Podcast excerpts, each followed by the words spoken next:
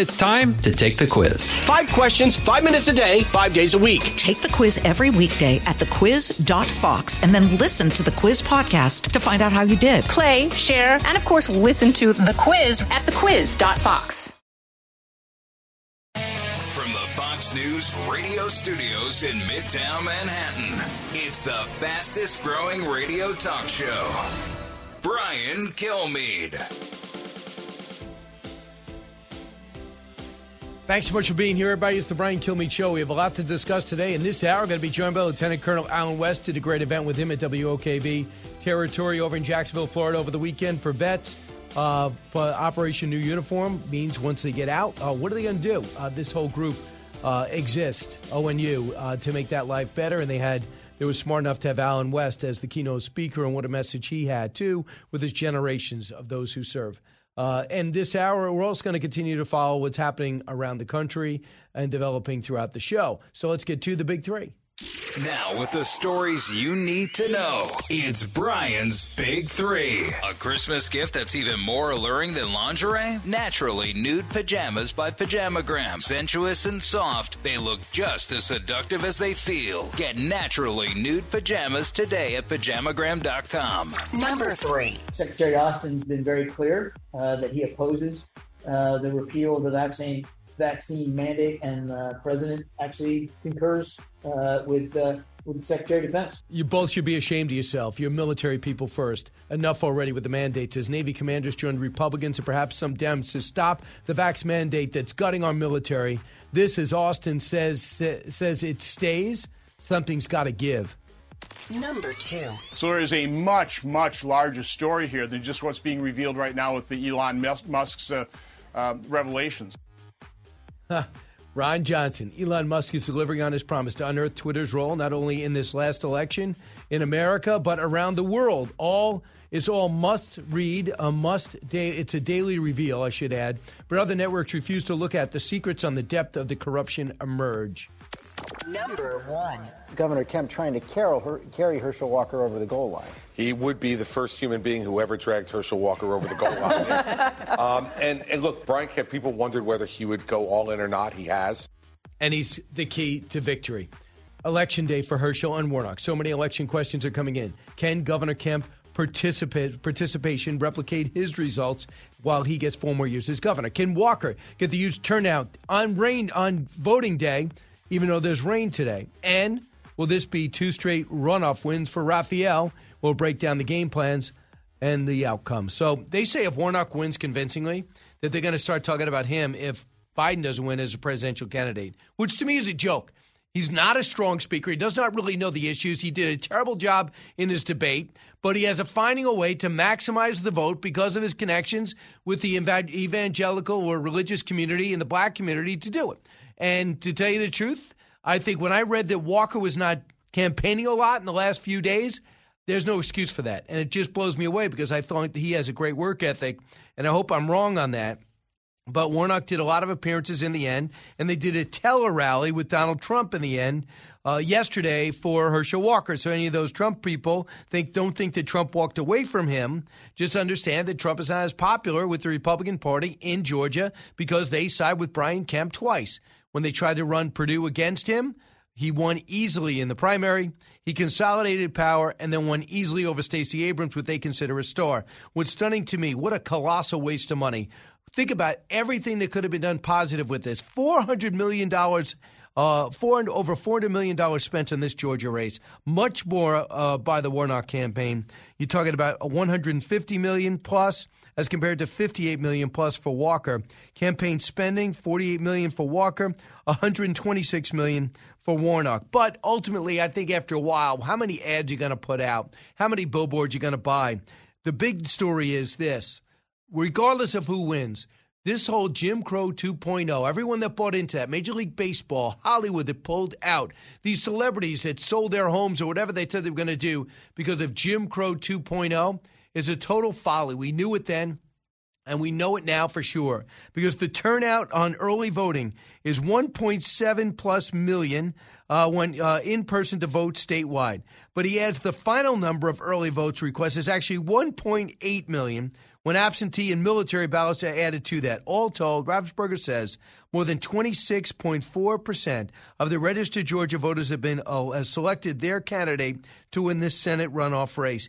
Anybody who says it's too hard to vote or you're hurting minorities is nuts. The facts belie what you claimed, and the president is the leading offender of all that. But as usual, he gets a pass, and as usual, not a pass here. Here's Walker's final message, cut one. If you don't vote, you're going to get more Chuck Schumer and also uh, President Biden because Senator Warnock has shown that he's always going to vote with them. And if you vote for Herschel Walker, you're going to get someone that's going to give you a voice in Washington because I'm going to be with the Georgia people. I always will be with the Georgia people. So you got to get out and vote. Uh, it's raining right now, but don't let that stop you. And I, I say this here I play football in the rain. I play football in the snow. I play football in, in warm weather. Right now, it, what matters is getting out to vote because that's the most important thing you can do right now is to vote, vote, vote. Yeah, because he knows election day will be his votes. He's going to win election day by a lot. Republicans just do. But if you're going to let a little rain stop you from controlling the Senate, don't let anyone shortchange what this means. Yes, Chuck Schumer stays in power. Got it. But when you're 50 50, if anybody gets sick, turns an ankle, has a family emergency, and can't show up for a vote, they're done. Every committee hearing has to be co chaired. You can't have a subpoena without both signing off on it. And it'll be a huge counter to the Republican led House. Don't want to do that. You don't want to disempower Kyrsten Sinema and Joe Manchin. And Herschel Walker is so much better than he's being perceived. Yes, he's made mistakes. I would have run uh, a lot of things differently. I would have admitted if uh, I still don't know the case when it comes to these abortions and these accusations. But why give your opponent a, a hammer to hit you with? If you read his book in 2007, you know exactly the stuff that they're bringing out now. He talked about changing, going through it, working on mental illness, mental challenges, things he went through that still carried over, much like the military. And yet, in the end, they would use that to bludgeon him. 88% of all the negative story of all the stories on Herschel Walker were negative. 88%. How is that even possible? Joy Reid even brings up something totally ridiculous. Cut three. There's there is a certain uh, and I've heard this from a lot of black men, even if they're not in Georgia.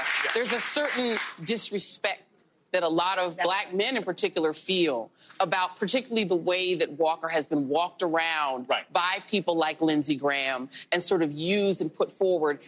They don't seem to respect him, and they don't seem to respect black people. Wow. Uh, unbelievable because he has supporters walking around with him. When Barack Obama is speaking and Raphael Warnock sits there like he's in third grade, sitting at attention, does that mean he's disrespected? By the former president. So when someone sits there and gets compliments from someone sitting next to him, it's because that guy happens to be white. That is a racist thing. I just hope you guys all see through this. There's racism in this world. This is not an example of it. This is a guy that stood up and said, I looked all around. I dealt with segregation when I was younger. I dealt with Ku Klux Klan. And I understand that most of them were Democrats, almost all of them. That's who was pushing forward with segregation. And now that they see the roles seem to be reversed, I've met Republicans and I'm not buying the whole racism thing. I like the capitalism thing, not the socialism, blame, get reparations people. But I don't think that Herschel necessarily has rung as strong in the end. I don't like that he took off over Thanksgiving. I would never, I would have taken an hour off. And with his great work ethic, I don't know why he did. But he's got Brian Kemp there, who gave, gave his whole get out the vote machinery. It did work brilliantly. And this is a legitimate relationship. Herschel told us on this show that he's known the Kemp family and Brian specifically, specifically since he was 17 years old. They like each other a lot. It's Mutual Respect Society. Governor Chris Christie weighed in like only he can. Cut four. Governor Kemp trying to Her- carry Herschel Walker over the goal line. He would be the first human being who ever dragged Herschel Walker over the goal line. um, and, and, look, Brian Kemp, and I, we talked about this a few weeks ago, right? Brian Brian Kemp, people wondered whether he would go all in or not. He has with his staff. He's been out there personally campaigning um, for Walker. Now, it's different, as you know, George, than him being at the top of the ballot. And, and so some of that is transferable, but maybe not all of it. I think it's going to be very close. These Georgia elections have been very close. I think it will be close. I think it's going to be really close. I've not seen a poll with Herschel in front, but I know internals were a lot closer and much more accurate in the final tally. So Warnock worked hard in the end. Uh, he had everybody out there, but his message is still terrible, and his personal background's awful. I mean, this guy basically has a tower uh, that he that Ebenezer Church has owns. He's in control over. Don't say he licensed it out, and it's basically a he's a slumlord, kicking out people that don't make uh, ends meet, and other people where there's drug crack use all the halls. It's an absolute mess. But yet they want to go after Herschel Walker's business background. Please, and he got his butt kicked in the debate. Finally, Ronna McDaniel, who's being threatened on this if she wants to keep that spot in RNC by Harmeet Dillon and others, she weighed in yesterday, cut five. You look great right now. Tomorrow night, I want you all to look like crap. Okay? That's your job because between now and tomorrow, I want you to talk to every single person. Talk to your neighbor, your friend, your coworkers, the people you go to church with, your family members. If you have wronged somebody, you make it right. And you talk about Herschel Walker. I told this phone center today, I want you to call people till they issue a restraining order. That's how important this election is because it's going to rain tomorrow. And tell people, bring your umbrellas. So uh, there she goes, and I think they're right. Uh, don't if you let rain stop you. I understand flooding, but rain stop you from voting. You waited till election day for a reason. It probably matters to you. Get it done. And by the way, don't let anyone tell you that Herschel is not smart and up to the job. There'll be adjustments, no question about it, just like everybody knew. You got a guy you just put in office in Pennsylvania who just had a stroke and wasn't smart before the stroke. When we come back, I'll take your calls and I'm going to expand on what's going on with Twitter in a very simple way 1 408 7669. Brian Kilmeade Show. Diving deep into today's top stories, it's Brian Kilmeade. From the Fox News Podcasts Network. I'm Janice Dean, Fox News senior meteorologist. Be sure to subscribe to the Janice Dean podcast at foxnewspodcast.com or wherever you listen to your podcasts. And don't forget to spread the sunshine.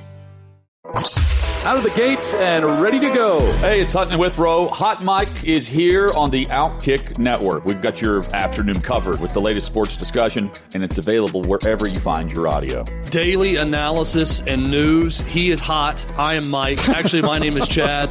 His name is Jonathan, but you get the picture. We're going to bring it every single day. Whatever you want to call us, we'll respond to. We just want you to respond to what we're dishing out every day. And while you're here, we hope you subscribe to the podcast, like, subscribe, and share.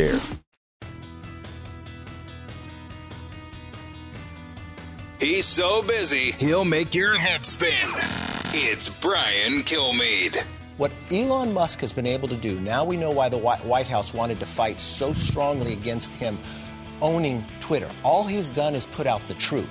Now we need to start looking at Facebook, at Google. These now have become arms of the Democratic Party, arms of the Biden administration. But they also used the intel community as well to lie the American public. Should those people keep their clearances? Should those people still be allowed to have information? If they're going to be political individuals, then no, they should not. And this is just the, the tip of the iceberg of what we need to investigate. And get, yet, through everything that Kevin McCarthy said, that all that's been relieved by, uh, revealed by Matt Taibbi's uh, Twitter address and, and soon to be Bari Weiss and soon to be maybe uh, Greenwald – we're, we're about to find out on Substack. We're about to, they try to pick journalists that aren't necessarily right or left, but they would approach this honestly. The FBI letting know these huge titans of uh, social media that Russian disinformation is coming, just like 2016. It's going to change the election. Then look out for it, look out for it. And then when it comes in October, yeah, this is it. Everybody destroyed it. Everyone shelved it. Everyone diminished it. And now, a year and a half later, everybody said it was real. The laptop was real. The emails were real. The, the allegations were authentic. There's nothing that was not 100% correct about the laptop that crackhead Hunter Biden gave to that repair shop. The repair shop gave it a year, uh, gave it a, gave it to the FBI for a year. They didn't touch it. When it went to Miranda Devine and others, they knew it was ready to come out. They briefed the social media companies on it, and when they got it, they decided to shelve it. We heard Zuckerberg say that to Joe Rogan and others. Other people trying to get ahead of it, like CBS, because they all look terrible. Now they're not even covering it which just backs up that they've learned nothing and we're all doomed unless we find a way to take some action. Here's more from Elon Musk on a radio show. Cut 12. If Twitter is doing one team's bidding before an election, shutting down dissenting voices um, on a pivotal election, that is the very definition of election interference. I mean, what the hell else would you? Of course, it's like, yes, um, you know, that, that frankly, Twitter was acting like an arm of the Democratic National Committee. It was absurd. So look, what do you want when you look at this? You're like me. You think, okay, who's saying it? What are they trying to get out of it? Elon Musk bought it. He wants Twitter to become a clean place that is unbiased. But don't think for a second that he wouldn't vote for Barack Obama if he was ready today. Don't think for a second that he would vote for Donald Trump because he wouldn't. Don't think for a second that he wouldn't vote for Ron DeSantis because he thinks Ron DeSantis, he said it, is the best guy right now. But it doesn't mean he's Republican or Democrat. And SpaceX exists because it's a, cooper- a cooperative movement with the federal government. It doesn't, it doesn't behoove him at all to pick a side. Tesla has subsidies from the U.S. government. Yet he's not invited to the White House every time they talk about electric cars. He's the most successful. He did almost all of it on his own through innovation, trial, and error. I don't know what's going to work out. You know, I don't want this this whole chips and brains thing. Not good, but I like that someone's thinking about stuff like this. You know, a lot of people, you know, Benjamin Franklin did great things like the fire department. He did brilliant things like electricity. I'm sure he had some clunkers too. Same with Elon Musk. He doesn't walk on water. He's still a human being. He's a lot smarter than me. And what he's doing now is a public service. So listen to how the other networks aren't covering it or they're diminishing it. They're saying there's nothing here when there's everything here. Here's Karine Jean Pierre. Listen, she's just so awful, but I just want to share it with you. Cut 15. We see this as a, a an interesting or a coincidence, if I may, that. Uh, uh, that he would so haphazardly, uh, Twitter would so haphazardly push this distraction uh, that is a that is a full of uh, old news if you think about it. Um, and uh, at the same time, Twitter is facing very real and very serious questions about the rising volume of anger, hate, and anti-Semitism on their platform, and how they're letting it happen. And uh, you know, the president said last week, more leaders need to speak out and reject this. So keep in mind too. I don't want to confuse you. The easy thing to do would be get confused. Just know this this idiot Hunter Biden, this uh, drug addicted, drug addled, uh, immoral lunatic, was asked to lead on most family international business deals along with Jim Biden. Tony Bobulinski's experienced that. So you might say, well, the former vice president was in office then, but this stuff was going on when he was in office because there was meetings that took place on Air Force Two where he went down to Mexico with other leaders. There were lunches that he had with some of the business principals that uh, Hunter Biden was dealing with. Why does it matter? Well, I don't know. Should someone be trading on their office while they're in office and then after office? I don't know. Does that matter? Number two, does it matter with other countries you might have to deal with and maybe wonder if he's compromising Ukraine, Kazakhstan, or Russia? I don't know. Does that matter? Does it matter Mexico too? Think it matters. China, especially, shouldn't matter. And then you find out that anytime you you have even voicemails from James Gilliar, who is one of the principals in this with Tony Bobulinski and James, Jim Biden and others, who's saying that whatever you do, don't mention Joe Biden's name and only if only if you're in person with him. He can never you can never mention his name. I know you know this, but they're very paranoid as a family. So he's involved in it. So at the very least, it asks a ton of questions with anybody that has any interest. But again, CBS, NBC, MSNBC, CNN, nobody's asking any questions. Tony Bobulinski actually said, Jake Tapper, call me. I will unfold and unwind all this and answer all your questions. And now you have Twitter being exposed by Elon Musk. You have other networks admitting that it's all legitimate. Everybody's saying that the FBI did everything except order it to happen. The FBI directly involved, clearly, when they invade when they raid Mar-a-Lago. They're just as directly involved, even though their fingerprints aren't directly on this. Would you brush and they're there?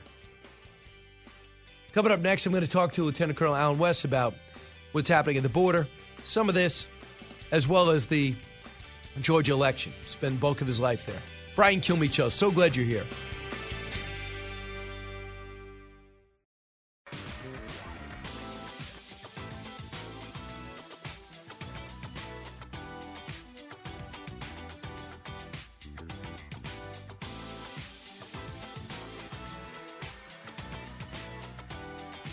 Information you want, truth you demand. This is the Brian Kilmeade Show. On any number of committees, when you have to change the allocations, that's one less voice to try and stop an economic agenda that has decimated the country, that has seen an open border policy from the Biden administration with over 4 million people crossing illegally and 1 million gotaways. Mm-hmm. This is a country that needs a serious tone and tenor within the Senate, and one more Republican vote means one more ability to stop an agenda that really has hurt the American people. That's why you see those Georgia voters yep. going out and saying, we're voting to oppose Biden. That's what you would need. Brian Kemp, people upset with Joe Biden, and people who are going to ignore the mass media, 88% of which was negative on Herschel Walker. How's that even possible? You would think the guy's going to end up in Rikers Island. Reputable businessman, world class athlete, uh, known as a legend in Georgia. Yeah, he moved to Texas, got another house in Georgia, but that is not unusual to have more than two houses, especially to move to Texas. Ask somebody that did that when he was uh, in Florida. He decides to live in Texas. He grew up in Georgia. Lieutenant Colonel Allen West joins us now. Colonel, great to hear from you again. Thanks for calling. What's your reaction to people that say this election doesn't really matter? Democrats already control the Senate. No, it completely matters. And as you just heard the person articulate, it was great seeing you uh, Saturday down in Ponte Vedra, Florida. Um, this is all about making sure that you have a balance even in the Senate, because if Raphael Warnock gets to go back, then that means that Chuck Schumer will control all of the committees. Chuck Schumer will have subpoena powers there in the uh, United States Senate. But if it stays a 50 50, that means that you have an equal share on these committees, and they're not able to ramrod a lot of the things through. And we know what that the Republicans have a seven seat majority over in the House. So that is a good leverage point for a constitutional conservative pushback against the Biden agenda. The economy is still not in good shape. Our foreign policy, national security, not in good shape. Our energy security is definitely not in good shape. We're going to tell Chevron to drill in Venezuela instead of allowing us out here in Texas to do the drilling for oil and gas.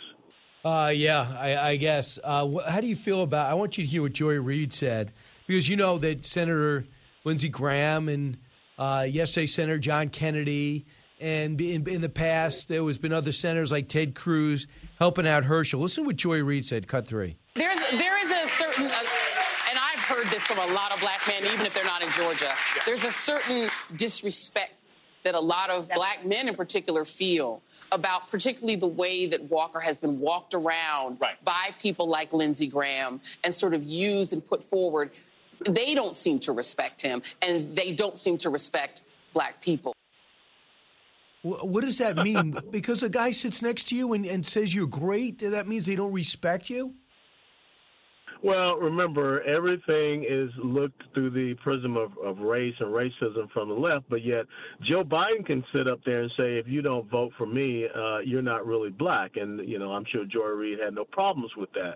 But when all of a sudden you see white conservatives or Republicans that are supporting a person running for the United States Senate, I don't give a doggone about what his skin color is. They have to reduce it to that and make it seem like he's some type of, you know, you know they're going to use the term Uncle Tom or sellout or whatever. When you think about Raphael Warnock and the things he's been voted for, he has really done more harm to the black community. Look, the black community uh, through unemployment and better education opportunities, historical historical black colleges and universities, uh, criminal justice reform. That all happened under the Trump administration. It did not happen with Barack Obama. And where was Joy Reid when, you know, white progressive socialists were running around and, you know, propping up Barack Obama? She didn't say anything there. So, again, it's this duplicitous hypocrisy that really is offensive in nature. Yeah, so we'll see what happens. He needs a big turnout today. What do you think, Colonel? Yeah. It has to be a big turnout. And once again, what you're going to see, Brian, is what is happening in a lot of red states, to include here in Texas, is that all the major urban population centers are trending blue. The Atlanta metropolitan area, Macon, Columbus, Savannah, and uh, also Columbus are trend, trending blue. Uh, Augusta, along with that, if I didn't say so. And so, what you really have to do is get in and fight hard to get a percentage out of those major population centers because the rest of the uh, the state state of Georgia is, you know, very dark red. And hopefully we can get a good turnout in those rural areas and non-major population center areas and enough of a turnout for Herschel in those major population centers. What does Kemp do? I mean, in theory, Kemp ran a brilliant campaign. He's got this turnout mechanism uh, that is effective. He has a legitimate relationship with Walker. You know politics. Can one guy make a difference in six weeks? Absolutely, he can. And what you saw, the difference is that Herschel and Brian Kemp did not campaign together in the uh, general election, but now you see Brian Kemp doing uh, commercials for Herschel because he understands the importance of Georgia having that uh, conservative Senate representative instead of Raphael Warnock going back and what that means overall, not just for the state of Georgia, but for the entire country. So Brian Kemp's help uh, and, and now his support is going to mean a lot. And the other thing is that you had that libertarian candidate that got somewhere between 80 to 82,000 votes. Let's see how those votes break. Yeah, very interesting. The other big story that I just talked to Tulsi Gabbard about is the vax mandate kicking out good men and women from every branch of government.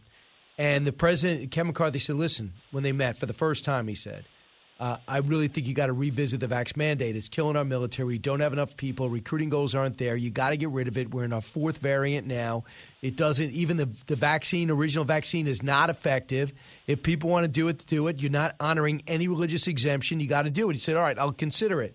And they said they brought up to Austin. Austin says no, we must do it. Kirby says no, we must do it. And Adam Smith even shows possibly some give in the House and Senate. How damaging is the vax mandate?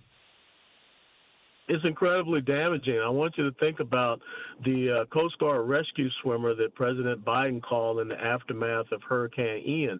Uh, that young man was going to be put out of the Coast Guard in 60 days because he had not taken the vaccine. Did that stop him from being able to go out and recover and rescue hundreds of people in the aftermath of Hurricane Ian? No. And actually, this vaccine is doing more harm than danger when you look at the rate of myocarditis that is cropping up in these healthy men and women that we have in our military. And that's uh, a fact, proof positive. So when you talk about the de- degradation of our readiness, our capability and capacity, the fact that we're not meeting recruitment and retention goals, and the fact that the commander in chief himself on 60 Minutes said that the pandemic is over. So why are we having the mandating of these shots, which we all know does not prevent anything? Right. So I want to talk about, um, and that's so big in the military. Over the weekend, uh, I had a chance to actually hang out with you for the first time because we talk every week. Yeah. And have the Operation New Uniform. This is a great organization that we watched, I guess, nine years ago. It was 15 people.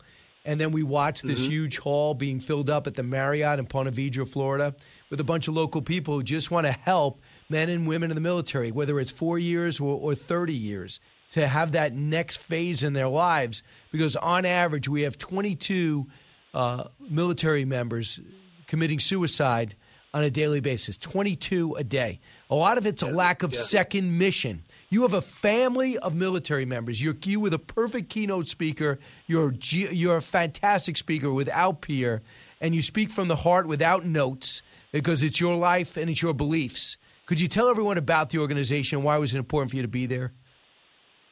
Well, it's so important because we have to help those who have given an incredible amount of devotion to this great nation, We're willing to give the last full measure of devotion, as Abraham Lincoln said. We have to show them increased devotion. And when we continue to allow, you know, like you said, 22 of our veterans per, on average per day, to commit their lives when they have been on battlefields, they stood on freedom's ramparts, like my dad did in World War II, my my father-in-law did in Vietnam, my brother did in Vietnam. I did over 22 years. My nephew is doing it right now. My uh, my both of my son-in-laws are you know soldiers. We cannot allow this to continue to happen. So we need to help them to continue to serve this nation in, in another uniform, and that's what Operation New Uniform does: to take them and help them to transition to better opportunities, professional opportunities, build a new career based upon the skills, talents, and uh, just incredible attitudes and sense of character that they have. So Operation New Uniform, Michelle McNamara has done an incredible job. And sadly, as you articulate and I articulate why do we have to do this from the private sector? Because the governors, the government is failing these men and women. See, what I understand is too in the big picture, if someone just takes a step back, you know how hard people work on recruiting. They talk about the pitch, uh, what people offer. We offer school, and we offer X, and we actually Y, and we Z. This is why it's a good option for you. And then if you could actually seal it off with the career services, maybe six months before retirement, by guys like you would be better than me to figure out six months before retirement, it's mandatory you start meeting with a career counselor about next steps. And then you have this incredible mm-hmm. military network that's out there to consult and hire. So you go, well, wait a second. These guys got me from A to Z from 18 years old to 28 years old. I felt like I had options. And if you show up at your career counselor and go, listen, I got this business on the side ready to go, well, you still got to show up. You got to make you got to make three or four appearances with your career counselor in order to uh, before you leave the military, before your paperwork's going to be done, just like your health insurance. You should just factor that in. It will help with recruiting. It absolutely would. And the incredible thing is that when you look at the uh, the left in America, they talk about cradle to grave government entitlements.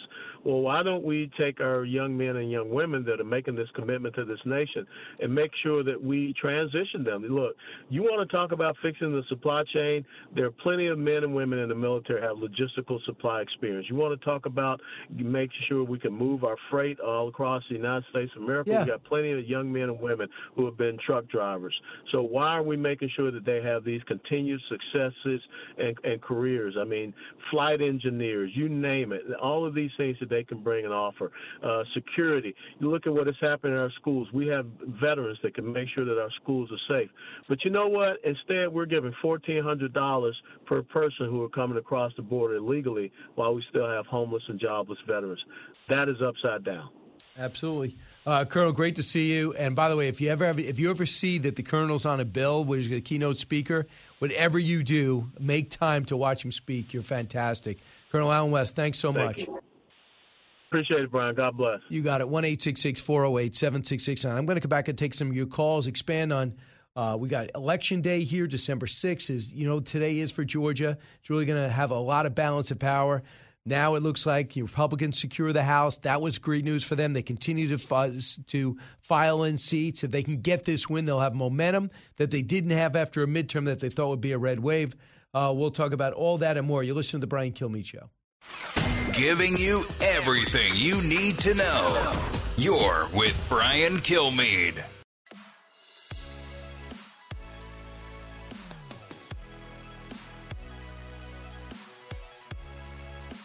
From his mouth to, your ears, it's Brian Kilmeade.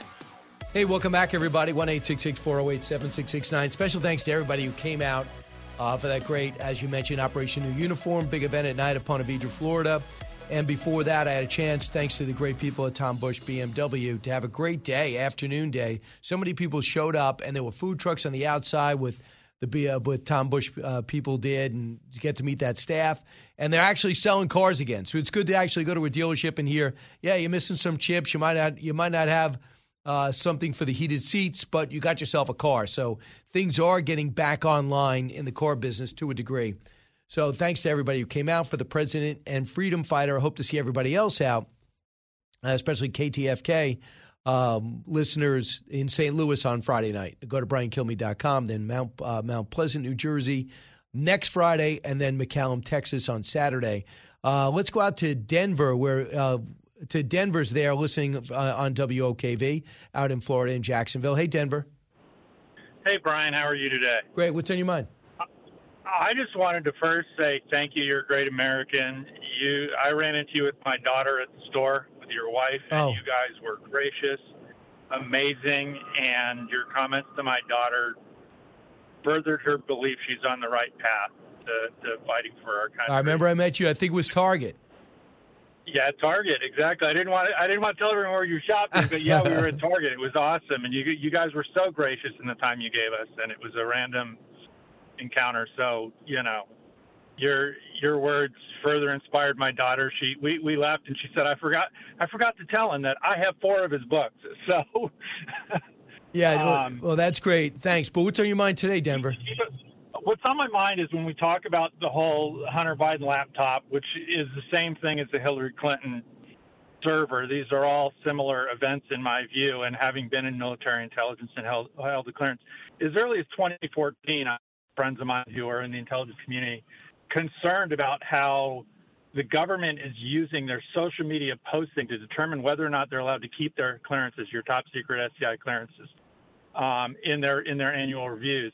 And if you think about that, how many people have we lost over the years through suspension of their clearances or outright being taken away and them losing their careers because they were posting things that weren't in line with the uh, Obama administration or this current one? Is that you know currently going on? We just don't know.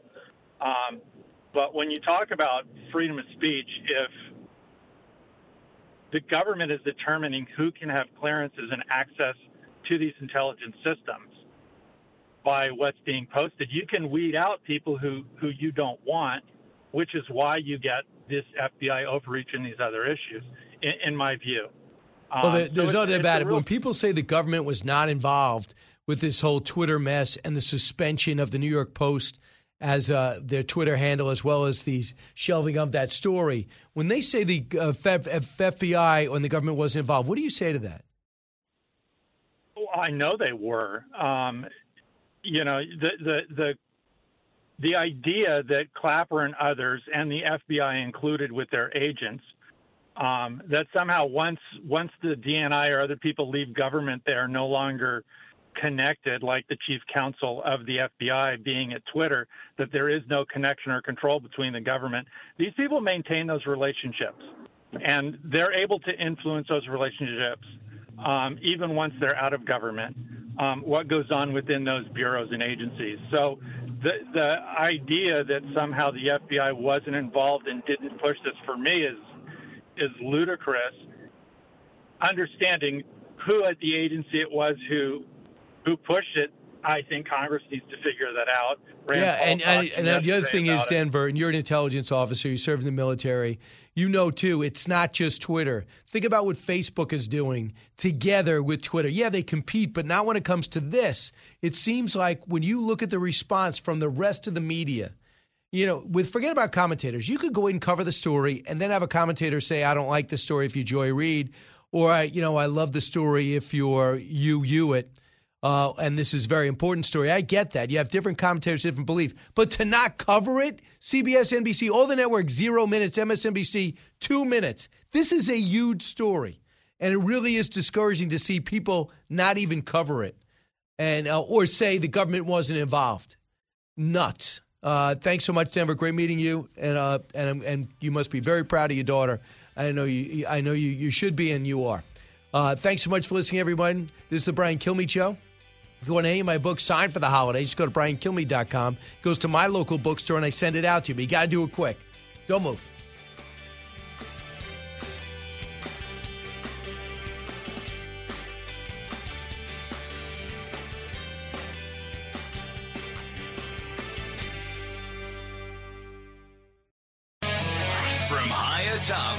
News headquarters in New York City, always seeking solutions, never sowing division.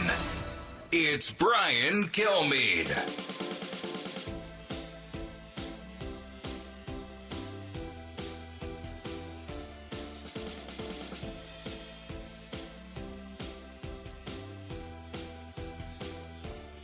Thanks so much for being here, everybody. It's the Brian Kilmeade Show. It's going to be an exciting hour. Ian Bremmer coming up next. Andrew McCarthy right after that. Break down what's happening uh, with the Twitterverse. And then we'll do a simulcast and Varney and Company. Can we get it all in? That is the challenge. I want you there with me along the way. We come out to you from 48th and 6th in Midtown Manhattan. We're about six blocks from here. I think there's going to be a casino soon. No joke. Uh, I think it's up to the Mets owner, the Yankees. Everyone's trying to buy a casino. Jay Z. I think it's important to bring more more people to Manhattan. I'm already walking in the middle of the street. The only thing we don't see is cops. But that's for another time. Let's get to the big three.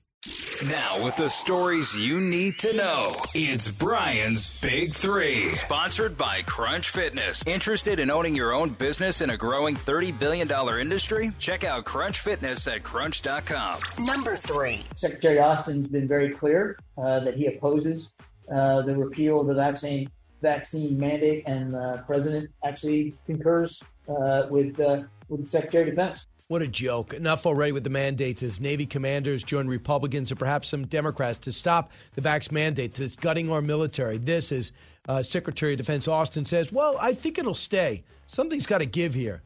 Number two. So there is a much, much larger story here than just what's being revealed right now with the Elon Musk's uh, uh, revelations. Wow, uh, that is just a little bit of what Senator Ron Johnson had to say. Elon Musk delivering on his promise to unearth Twitter's role not only in the last election, but in previous elections and ones around the world. It's also a must see daily reveal. But other networks refuse to even look at the secrets and the depth of the corruption that's emerging. Number one. Governor Kemp trying to carol, carry Herschel Walker over the goal line. He would be the first human being who ever dragged Herschel Walker over the goal line. um, and, and look, Brian Kemp, people wondered whether he would go all in or not. He has. He has, and that could be the key if Herschel is to win. Election day for Herschel and Warnock. So many election questions are coming in. Can the Gov- Governor Kemp's participation replicate his personal results? Can Walker get the huge turnout on game day, which is today? And this has been would be two straight wins for Raphael. We'll break down the game plans and the outcomes. But first, let's go international with Ian Bremmer, uh, president of the Eurasia Group and author of The Power of Crisis: How three threats, how three threats in our response will change the world. Ian, welcome. Brian, good to be back with you, man. Hey, same, same here. So, so much, so many important things internationally going around. First off, I love to go around from what you see with China. It seems on the surface that for the first time in a long time, President Xi seems to have taken a backward step and eased up on the zero COVID policy, eased up on the mandatory testing, eased up on the welding you in your apartment buildings. Are we to believe what we hear? Uh, to a degree, yes. Uh, and, and what's amazing about this, Brian, is it is a response to the Chinese people.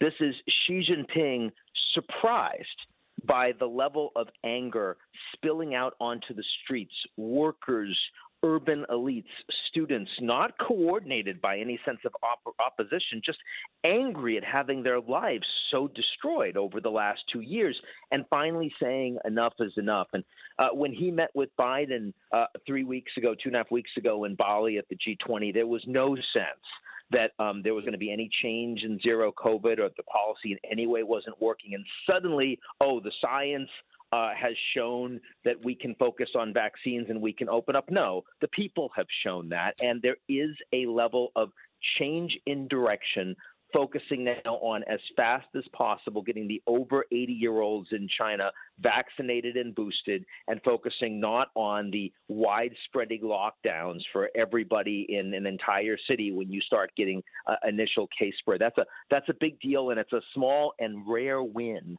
for the people living under a brutal dictatorship. Right, but you do know too that with the facial recognition, the surveillance state, you wonder if these people are going to be slowly without the without the world scrutiny going to be somehow uh, they're going to get some type of retribution on them. I hope not.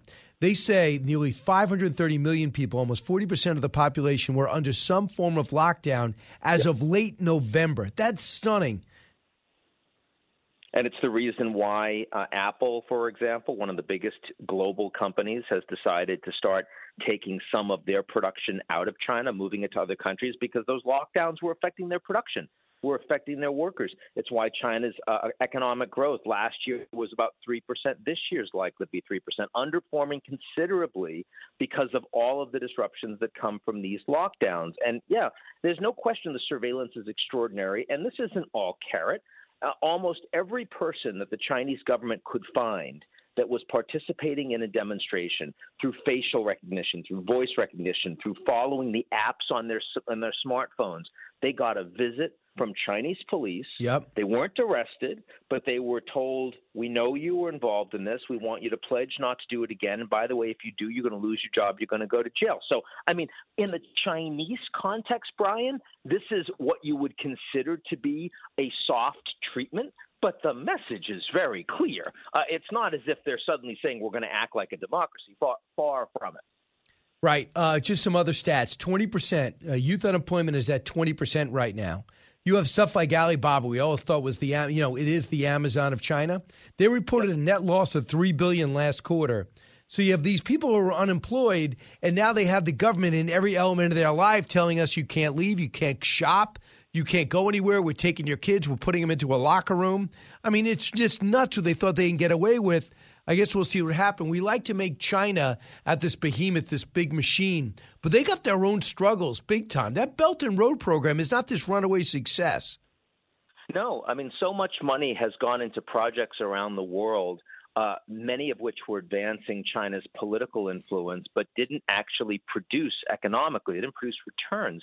And you now see the Chinese government from the top down wanting to put much more scrutiny into where they put additional investment dollars, investment one, uh, because they don't have as much to spend internationally. Because at 3% growth with contracting demographics Right. and difficult productivity, they need to focus more on Chinese consumption and Chinese domestic supply chain. So you're not going to see the trillions of dollars being spent on projects across sub-Saharan Africa and Southeast Asia and Latin America. They're going to need to actually make returns off of those investments. Eh, money doesn't grow on trees either in the United States or in China, and and they've not been focused on China on effective, sustainable growth for a long time now. See, in the big picture, this is what I didn't understand. I don't understand how they know they're suffering economically. They know the slowdown that's happening. They know the manufacturing that's not taking place, the damage to the supply chain. I thought it would be in their interest to make people go back to work in in fa- with with the virus in their face, as opposed to I'm going to save you from this virus and lock you in your house where you could starve to death or burn up burn alive.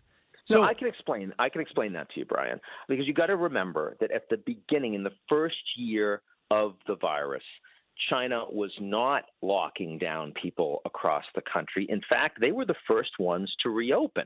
If you look back to May when Sure. the virus, three, four months out, I mean, their growth was strong. Their their discos were open. Their their factories were open while we were locking down and we were complaining about it. We had hundreds of thousands and then millions of deaths across the U.S. and Europe, while the Chinese did not. Now, of course, this was in an environment where the, uh, the the pandemic, where COVID was much less transmissible, and Xi Jinping personally not only implemented that policy, but trumpeted domestically and around the world that this was the right policy. Well, over time, the Americans, the Europeans have very effective vaccines. The Chinese do not.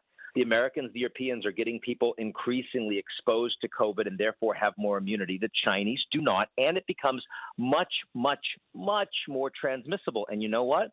All of these leaders around Xi Jinping that had been telling him, oh, you're so wonderful, you're so great, this is a great policy, they're very reluctant to tell him he's wrong and he's very reluctant to make a change. So that's the that's the issue is they got locked into a policy that looked like it was going to be pretty successful 2 years ago.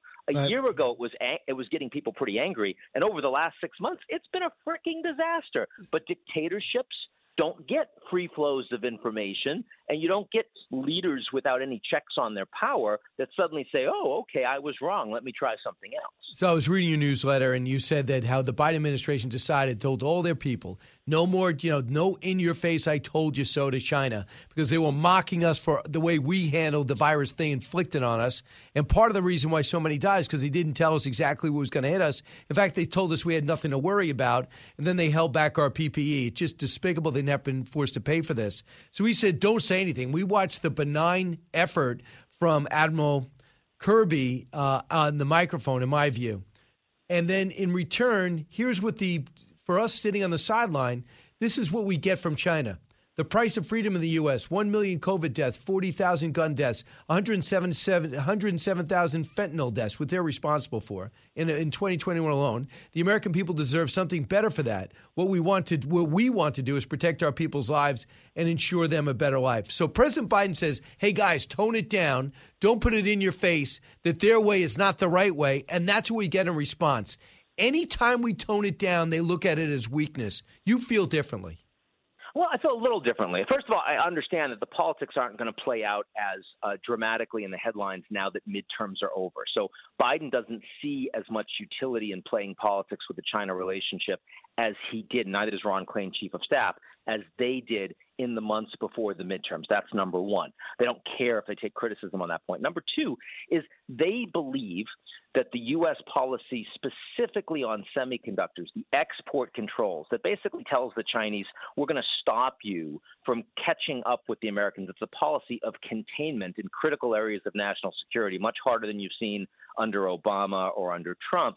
They believe that on on the issues that really matter to American national security, the United States should hit the Chinese hard. In other areas, they see no point in getting involved in what they consider to be gratuitous name calling. They don't think that's potentially useful. So those are the two things that are going on, and I suspect that there are a lot of people in. But but you know what? I, am going to change. I'm going to change. I should pre- you to better not name calling. I don't want to be like aha, but it's just Yeah. sticking up for the people that have the immense courage to stand up and hold up those white sheets of paper and tell the uh, Chinese government, "We're watching you. Don't wipe these people out like you've done in the past." I thought a statement like that would have been effective. I, for example, I watch Canada. We're going to continue to ensure that China knows we'll stand up for human rights. We'll stand up for the people who are expressing themselves. We also need to make sure that China and places around the world are re- respecting journalists and their ability to do their job because you know what they did to the BBC reporter and possibly more. So I'm saying, why is Canada giving more stor- stronger statements than America? No, I take your point. Uh, and I, I do think that uh, this is uh, a reasonable area of debate. I think that Biden well understood that when he gave that direction um, to the cabinet, that there would be a lot of people that would say, no, we should be much tougher, uh, given the fact that we support human rights, we support democracy. I think there's also a sense that the demonstrations that you saw, as dramatic as they were under Xi Jinping, reflected a few thousand people over the course of one weekend in a country of 1.4 billion, dramatically different from the two months and counting. Oh, I thought there was 16 the provinces of, of with the a- millions of of the millions of young Iranians, for example, that actually have the potential to make a difference. So I, I think there was also a sense that this was, in the grand scheme of things, um, relatively small for China. Right. Uh, let's let's pivot there. Uh, I thought 16 provinces had presence of some type of uh, uprising. I thought that was significant. They did. They were just really small. Okay, that's true. Uh, uh, Yeah. So Iran, uh, I agree with Hillary Clinton. I haven't said that often when she says you cannot I've have never, negotiations. I've never heard you say that, Brian. Yeah, I, heard you because say when that. she came out strongly and says you should not be having nuclear negotiations with Iran, especially with their crackdown on their own people, with I agree. hundreds dead and thousands jailed because of the uprising. They said that they disbanded the morality police. What's the reality as you know it, Ian Bremmer, on the ground? It's not true at all. Um, and the New York Times, the BBC, and others uh, gave these headlines that said the morality police had suddenly been disbanded. Those headlines were misleading. I publicly said they should take them down. There was one official in a press conference that said the morality police no longer existed. He was really referring to a decision that was made uh, months ago in who had authority and responsibility over these, uh, over the decision over whether or not one is imprisoned for wearing a hijab. There's been no change on the ground at all from Iran um, in terms of the lack of liberties uh, of of women. Uh, that if they do not cover themselves up, if they want to go into a government building, if they want to walk on the street, uh, they are taking their lives in their own hands. Um, it is showing who is with the regime, who is against the regime. It is incredibly brutal and repressive, and there is absolutely no change so far. The U.S., the Iranian supreme leader, has said that they will pay no attention to the people on the streets, and the response has only been repression. So let's go to Ukraine real quick. Uh, Ukraine had a drone hit on an oil depot in Russia near an airport. They hit three different airports. It looks like with drones. Uh, but there's been eight waves of attacks on the infrastructure now by the Russians into Ukraine. By any scale, Rush, this has been a disaster for Russia, but Ukraine is paying a steep price. Where are we heading?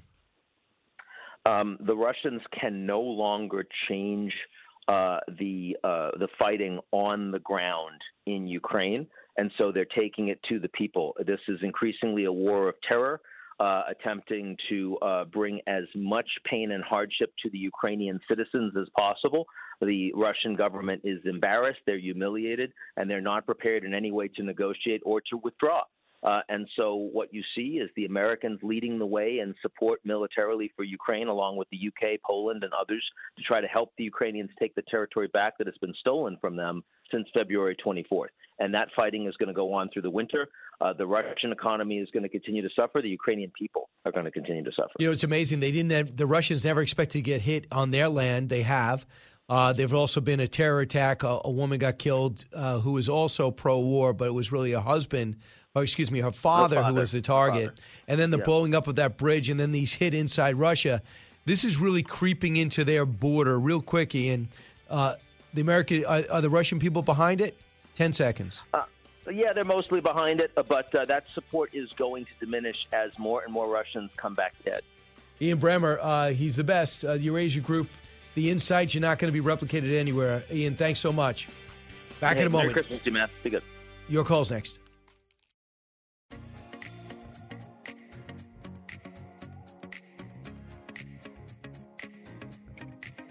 A talk show that's real. This is the Brian Kilmeade Show. Hey, welcome back. Uh, we got a few minutes here. Let's go to Alex, listen on WABC in Brooklyn. Hey, Alex. Hey, good morning, Brian. Thanks for taking the call. I really feel confident about today's election. I could really see Herschel Walker making it because Democratic voters in Georgia aren't so desperate to go out and vote because they know that they have the Senate no matter what happens. They have the majority. But I hope Republicans realize that if Warnock wins, then the Democrats don't have to uh, uh, get Joe Manchin to be on board on the things they want to pass, like the filibuster, to abolish it, and, and other radical stuff. So it's really important. But I, I also think that Trump not being there is helping Herschel Walker. And some people were saying that the ballot harvesting that the Democrats are doing now before this runoff is, is going to affect the election because you can't compete on the on the election day voting with the ballot harvesting. But I think it's so wrong because in Georgia, on, before November 8, you had the same ballot harvesting going on, and Brian Kemp won by eight points. Yeah. And Herschel Walker was really it was tied. So it wasn't the ballot harvesting; it was the Trump factor, and I, I and I could see that that doesn't play in right now because Trump wasn't rallying for him. yeah, I mean, I think there is. And you know, the thing that just kills me, Alex, all the negative publicity on Herschel when he's done so much uh, good. He has a great personal success story. There's been problems, no doubt about it. But he is a legend in Georgia, and they're making out to be somebody who's intellectually a midget who has no business running, and that's just not the case.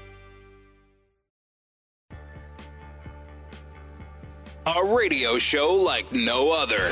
It's Brian Kilmeade. I think this is a story of the federal government with all of its vast power and authority colluding with some of the biggest companies in the history of the world to censor Americans, uh, to uh, put their thumb on the scale, as you said, of what's out there, what people can actually read and know about before an election. And it ought to scare uh, the bejesus out of every American. I don't care what your political stripe is. I mean, this is out of some dystopian novel.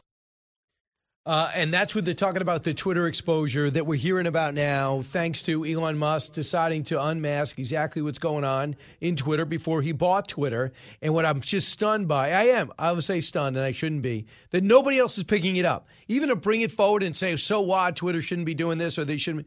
But no one's even entertaining it. And when the press secretary is asked about it, she says, well, we're more concerned about hate speech on Twitter. All those stuff are old stories. Andy McCarthy here doesn't feel that way uh, Fox News contributor. Uh, Andy, what about the fact that people are dismissing this and other people think it's the biggest story in the world? I'm one of the. I'm with the latter. What about you? Well, I'm with the latter. I mean, I just um, it's also political, Brian. You know, I you know I remember years back during the the Bush days, we were uh, all whipped up because the New York Times would report um, national defense information, like the the tracking system that they had to track terrorist Yeah. accounts, which had the effect of, of telling people who wanted to mass murder Americans how we were tracking them and how we were mapping them. And when the Times was asked about this, they said, you know, look, it's transparency. The public has a right to know.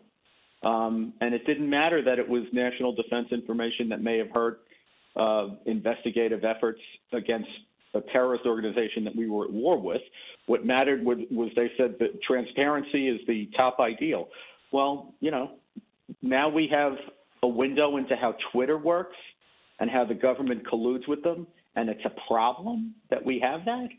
You know, I mean, people say that you know they they, they think it's uh, it's either no story or it's old news, or but I, I don't get that. You know, that is somehow problematic to probe how the inner workings of Twitter go and how the government, which could not suppress information on its own, heavy handedly leans on these social media platforms to suppress political information, which, under the First Amendment, uh, is supposed to be the highest form uh, of public information, and that's not a problem. So Matt I Taibbi comes out and writes in one of his at the end of all his tweets that he's putting out there, he's going to get more, and he's going to be joined by Bari Weiss.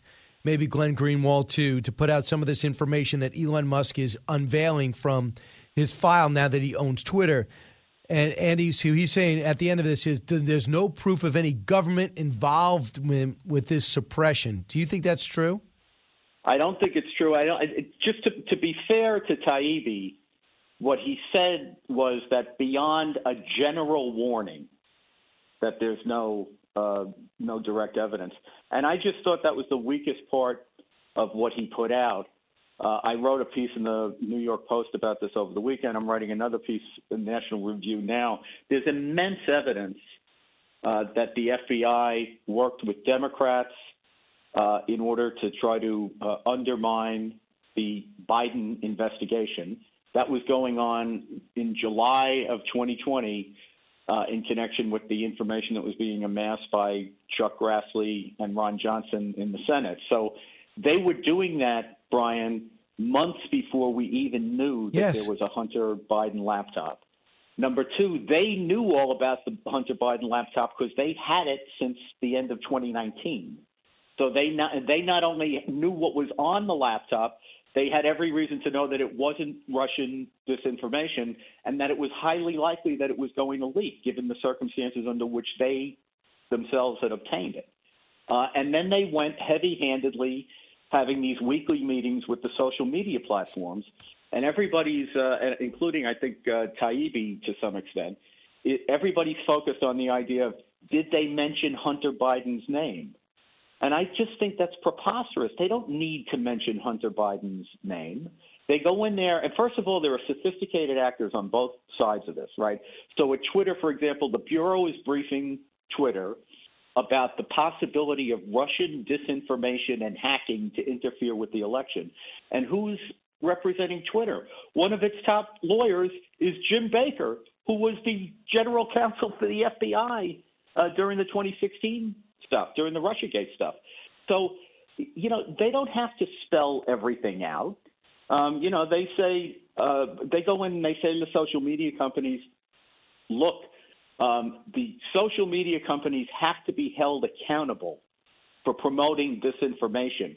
And we have real reason to believe that the Russians are trying to do what they did in 2016, where they hacked and released information that was derogatory to the Democrats to try to help Donald Trump.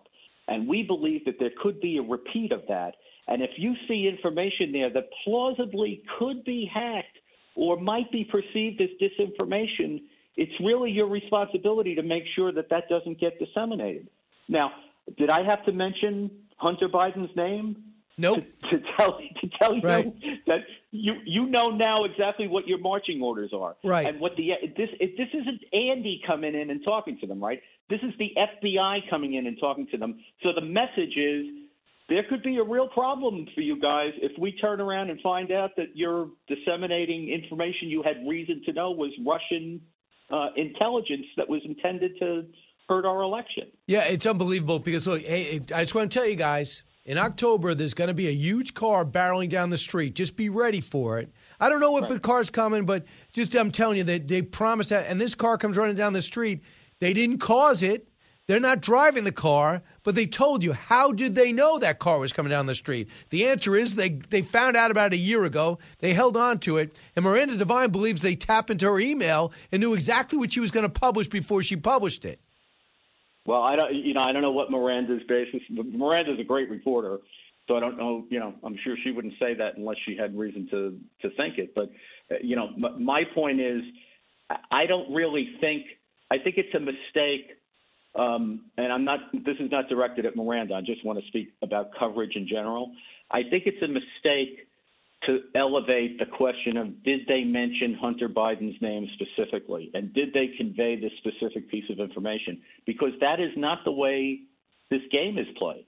Understood. And, and, that's so important about your articles. Yeah. You're saying bring you bring a practical sense to it. So we're on the outside. We don't investigate, and most of us aren't lawyers. So if I don't do an investigation for a living, I'm susceptible to how it's reported. That's why your perspective is so valuable. You're reporting, and you've done this as an investigator before. And just say because people on MSNBC comes out and goes, they didn't say anything. The FBI didn't do anything. The FBI clearly raided Mar-a-Lago, but the FBI clearly didn't tell everyone look out for the Hunter Biden story. But I find it very interesting that 51 so-called intelligence experts were all queued up to say this is all classic Russian disinformation, and James Yeah, Baker look- is now part of Twitter. Yeah, but Brian, look, look at the way they did it too, because this tells you everything you need to know, right? If you read that letter carefully, and you got Brennan and Clapper and the rest of these guys in a room and asked them about it, what they would tell you is, uh, uh, uh, uh, we never said it was Russian disinformation. We said it bears all the earmarks of Russian disinformation. And we talked about Russia's motives and why they might want to do something like this. But don't don't accuse us of saying that this was Russian disinformation because we never said that. Read our letter. It says that we don't know what the evidence actually shows. You know, we haven't seen the evidence. We just think it's it's a classic example. So, Um, so John they knew that Ratcliffe, when who they was said DN that, yeah, who was DNI director. I want you to get this and expand on this. We have two minutes left. He cut 19. The same James Baker that, um, to remind your viewers, was general counsel for, for, for Jim Comey at the FBI, who helped write an exoneration memo for uh, Hillary Clinton uh, before she was ever interviewed by the FBI for having hundreds of classified uh, emails on her server. That same James Baker then met with the Clinton campaign officials to hand carry uh, evidence, supposed evidence about Russian collusion, the Steele dossier, Alpha Bank connections with the Trump campaign into the FBI and the Department of Justice to launch an investigation.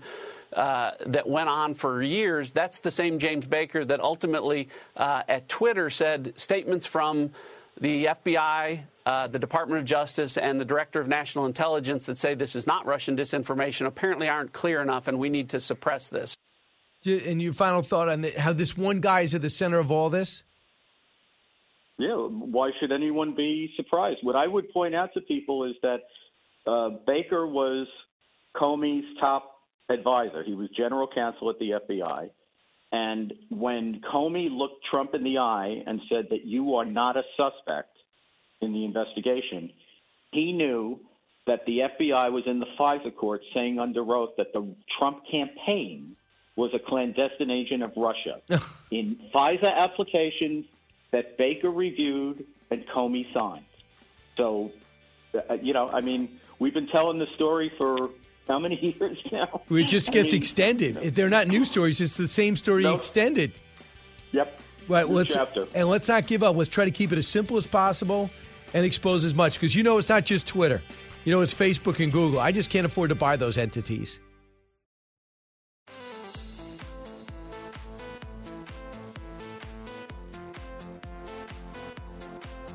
Now, the Brian Kilmeade Show joins Fox Business's Varney and Company with Stuart Varney, live on your radio and on Fox Business. Here's Brian Kilmeade. Hey, welcome back, everyone. Uh, we'll be uh, getting to your calls in just a moment 1 408 7669. And I'll also get to your emails, briankilmeadshow.com. We just click on comments and I'm able to get to it. So I'll try to get to that after this. But we're going to do a simulcast on one of the fastest growing. Uh, one of the fastest growing networks in all the land uh, on cable, and that is uh, FBN. And right now, if I'm looking at the shot I see in the monitor, I have only a chin. So hopefully we zoom out on that or we take a different camera because um, I could do a voiceover if I'm trying to hide my identity. Let's say I was in the mob, and there you go. I think that looks a lot better. So let's listen in together. Precisely. On the East Coast here, that means it's time for Brian Kilmeade. All right, Brian. Uh, President Biden was just asked why he's visiting the border state but not going to the border itself. Watch this again, please. Roll it. Why go to a border state and not visit the border? Because there's more important thing going on. They're going to invest billions of dollars in a new enterprise. Okay, Brian, there's more important things than the border, namely a chip plant in Arizona. What do you make of that? It's a joke, and it just goes to show you that he's not even fully briefed on what matters.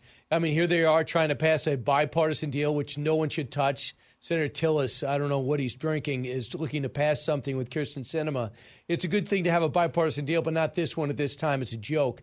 But number two is just to know that there's momentum behind a bipartisan deal, which he's been asking for. You think you look at Peter Doocy, who yelled the question, go, you know, I'm very hopeful about what's passing through, and you know, unfortunately, this time it won't happen, but I plan on going down there. I spoke to Kevin McCarthy about it. Instead, he's just so dismissive on something that matters so much that really revolves around our security. You know, God forbid if some of those 98 known terrorists that got in on the terror watch list, the other people that have slipped in, the gotaways at an all time high, if they start inflicting more apparent damage and destruction on this country, you could honestly say that Biden policies are directly responsible. The trouble is, though, he got away with it.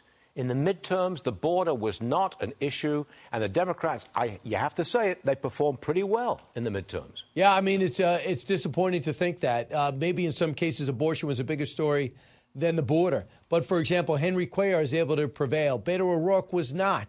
And they were both open border. Uh, Henry Cuellar was a Democrat who's cracking down. They tried the primary, it didn't work. He wanted a, uh, to a strong border, and he ended up keeping his job. Beto O'Rourke was someone who wanted to take the fence down, he said at one point, and he uh, didn't have a shot there in, in, the governor's race. So there are other signs that they did well. On the border, it doesn't seem to resonate that high, which is a shame. It is. It is a shame because that's a, that's a crisis and a half. I've got to talk World Cup with you. Team USA is out. Is England now your top pick? No question. I'm just looking at the brackets now. I know they have one more bracket in the quarterfinals to play uh, in the round of 16 to play. But right now, the game is uh, England France. I think England can prevail. I look at Argentina to beat the Netherlands, and I look at Brazil, who looks like the class of this uh, tournament so far, to uh, have a little trouble with Croatia to get to the Final Four. I'm pulling for England.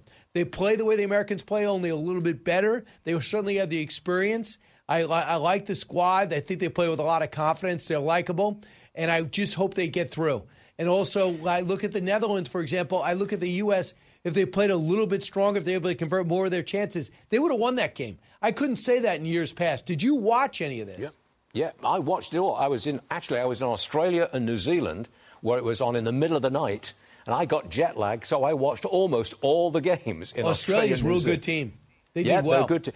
To, it was the, it's the best World Cup that I can remember, with some terrific teams emerging as real stars. Like All Japan, like Japan, for example. Yeah, like Japan, for example. Yeah, plenty of it. Uh, I got to go, but uh, thanks very much, Brian. We will see you again soon. Don't forget, the World Cup comes here. We'll go together, Stuart. All right, you drive. You're on. right, the Metro. One eight six six four zero eight seven six six nine. Ezra, listening in Atlanta. All eyes on Georgia today. Hey, Ezra. Yes, sir. I got up in the dark with my girlfriend, went and voted for Mr. Walker for the second time. I went to his rally last week, and I got to tell you, I was more impressed listening to him speak. Yes, he is country. I grew up in Connecticut, so I know the difference. But he's got a very deep and very broad command of the crucial topics. And people in Georgia need to understand if the vote goes 51 41 and they t- Democrats take the Senate, we're not going to be in charge of any of the committees and won't get any of the money. This is the most critical election we've got. Uh, 50, uh, 51 49 is what you mean. But real quick, was Yeah. did you vote today? Yes. Well, yeah, yeah. This. Was the line long?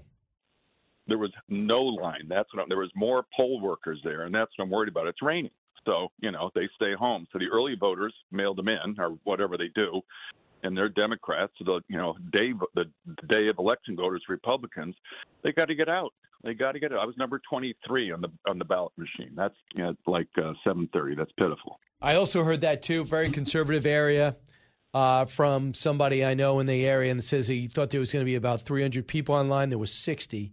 So that does not look good for Herschel because traditionally Republicans vote day of, and he won. He needs 60% of the day of voting, and you need about a million and a half to show up today, or just over a million, I should say. So I hopefully they'll do it. I mean, come on. If you're going to vote and you're going to let some rain stop you, please. I mean, don't the American initiative and pioneer spirit. I'm not asking you to chop down 25 trees and build a lean to or a log cabin in the middle of nowhere and fight off cougars. All you have to do is just go to an area, probably mass transportation, and vote. I think he deserves that. Thanks so much for the call. Uh, and, you know, uh, I think this if you're looking at uh, Mayorkas and he survives, they're already talking about him being a presidential candidate because it'll look like he's won four elections. He, uh, and he, he qualified for the runoff two years ago. He actually got the nomination. He survived, then he wins the runoff two years ago. That's two. And then he has more votes than Herschel, but doesn't get 50%, so he does win it. So that's three. And if he's able to beat Herschel, four in Georgia, which needs to, you need to get Georgia if you want to win the election, more than likely. So people are saying Mayorkas, he might be the type of candidate that could go national. That's if Joe Biden doesn't run. But right now, it looks like Joe Biden runs. Why else would he be pushing so hard to make South Carolina the first primary and not uh, Iowa? Because he's terrible in Iowa. No one likes him in New Hampshire. They liked him in South Carolina because James Clyburn said vote for him. Hey, listen to the Brian Kilmeade Show. Go to briankilmeade.com, order any of my books. I'll sign and personalize them, get them out by Christmas if you do it now. If you do it today, don't move.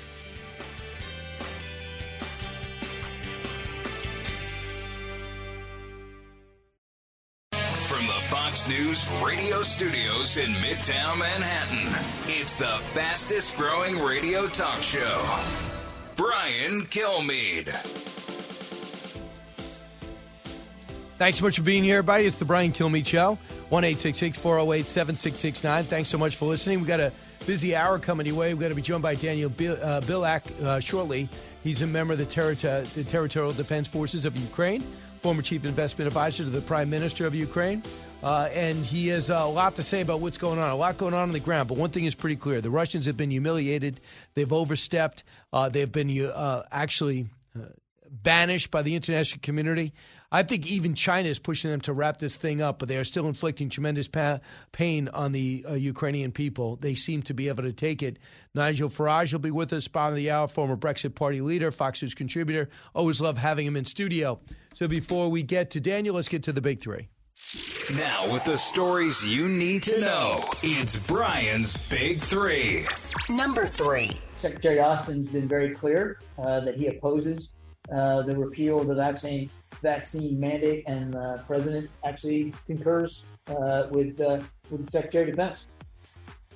Well, that's good. Uh, John Kirby waves in. Enough already with the mandates. A Navy commander joins Republicans and perhaps some Democrats to stop the vax mandate that's gutting our military. But General Secretary of State, Secretary of Defense, and former General Austin says it must stay. What a joke that is. Number two. So there is a much, much larger story here than just what's being revealed right now with the Elon Musk's uh, uh, revelations. Elon Musk is delivering on his promise to unearth Twitter's role, not only this election, but other elections and other elections around the world. It's all a must see daily reveal, but other networks refuse to look at the secrets and the depth of the corruption because it all helps Democrats. That's why. Number one. Governor Kemp trying to carry Herschel Walker over the goal line. He would be the first human being who ever dragged Herschel Walker over the goal line. um, and, and look, Brian Kemp, people wondered whether he would go all in or not. He has. He has, and he could be the key. Election day for Herschel and Warnock. So many election questions are coming in. Can Governor Kemp's participation replicate his own personal results? Can Walker get the huge turnout and possible rain on election day? Will that hurt because it is raining on election day? Uh, keep in mind, Warnock has won the last two runoffs. So, uh, with that, we'll talk about that shortly, and we'll update you as we see it. So far, we have not seen a great turnout, which is not good for for Walker, but doesn't mean anything definitive. Let's bring in Daniel Bilak, uh, member of the uh, a member of the Ukraine Fighting Force, in every way, shape, or form, financially and physically. Daniel, welcome back. Hey, Brian, thanks for having me on. So, seven massive missile attacks on infrastructure. You're doing a good job knocking them out of the air, but not knocking all of them out. But I think people are talking about the strikes inside Russia at two military bases and at an oil plant. What could you tell us? Well, you know, Brian, our guys don't comment on anything that happens inside Russia, uh, which probably tells you what's uh, what's what's happening. Uh, it's interesting that uh, if they are our drones or uh, our, our, missiles, they're only hitting military installations. Uh, we've had 16,000 rockets launched against Ukraine since uh, missiles since uh, February 24th, since the war started, and 97% of them have hit civilian targets. So it gives you an idea of what who's, who Putin's at war with. Um, in in the last month and a half, when we've just been had this barrage. I mean, the country's just been blacked out, and uh, you know our entire energy system is was virtually on the on the uh, on the edge of collapse. Um, you know, he, he hasn't hit one single military site. So it's clear that he's this is a terrorist act. It's a blatant terrorist act, and he, he's trying to to get the Ukrainian people to knuckle under, to fall on their knees, and and force us to a negotiation. In fact, they've been absolutely blunt about this. The the Kremlin has said that we're doing this to force Ukrainians to the negotiating table. This is pure terrorism, and you know generally you, you negotiate with terrorists one way: you defeat them on the battlefield, and, and then and and then if you need to talk to them, you talk to them then. Instead, we're hearing, you know, from people, some people in the administration, some people in other countries, that we should be negotiating with the Russians now. I don't know what you negotiate over unless you're prepared. Uh, you're telling us to give up uh, our territory, and it's always easy to give up somebody's land, Brian, uh, when it when it's not yours. You know, he's been he, he's just been bombing us with impunity, and I I don't get why NATO is not threatening him with catastrophic consequences like they did when he uh, alluded to the fact that he was going to use nuclear weapons. And the guy backed down. Same with the grain deal. He said he was going to pull out. He got whacked by Turkey and the U.S. and and he backed down. Instead, everybody's reacting to his missiles against our energy. Ten million people have no lights, heat, or water. I just turned my generator on so I could do this interview and uh, you know he's he's got when he sees he's, he can do things with impunity, he doubles down and he's we're just going to keep getting bombed. I don't know why they don't tell him that look, if you continue bombing these these innocent civilians, we're going to take out the uh, cruise missile carrying ships in the Black Sea. Uh, we'll take out your bases in occupied Ukraine, and we'll crush you with economic sanctions so that you can't wage war. I mean, if I can figure those three things out, somebody else you know, in the Pentagon or in NATO should be able to. Right, but they then would uh, they would believe they're so worried about create, starting a world war. Here's what Secretary Anthony Blinken said yesterday. Cut 34. We've seen a massive mobilization this summer, 300,000. Uh, not all of that has actually been fully mobilized, um, probably about uh, about a third. But what happens? You get forces that are barely trained, poorly equipped, uh, not winterized, who are thrown into this mix. And it's terrible, but they're also not, generally speaking, particularly effective units. He went on to talk about what you just said, cut 35. Russia tried to, uh, in effect, erase Ukraine's identity as an independent country, to subsume it back into Russia. That was Putin's self described number one objective. That's failed, and it won't succeed. Um, then they engaged in a land grab to get as much as they could in eastern and southern Ukraine. That too is now failing, as we've seen the uh, Ukrainians since the summer push back uh, in an increasingly uh, effective way. So the current objective is to take the war to the Ukrainian people. Uh, Putin is directing his, his ire and his fire at Ukrainian civilians. So that's where we're at right now. And in the winter, it seems like you guys are better equipped to be successful, but they're not doing much on the ground, correct? Uh, well, I mean, we are advancing. We're continuing. We've uh, we've we've gone from success to success.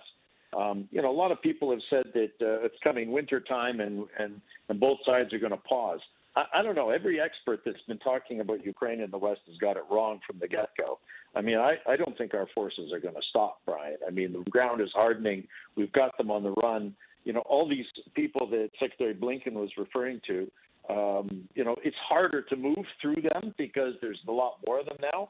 But this is where this is where we need the West to step up and give us more weapons in in greater quantities and much much faster. And we can get this done, Brian. I, you know, you and I talk about this yep. every time. You know, if you know, we sometimes I feel like we're on a on a drip feed on life support, and uh, and you know, we just get enough to get us to the next stage. And you know, uh, America is if it, it if it goes in it to win it, good things happen. And uh, and our guys can show our, our our men and women on the front lines have shown that they are absolutely adept at using American weapons and other countries' weapons. In fact, they're probably the only people that know how to use all of these weapon systems and have integrated them into a single fighting force. I don't think any NATO country can do that and and and you know we we, we need more long range uh, rockets. We we we've been held back.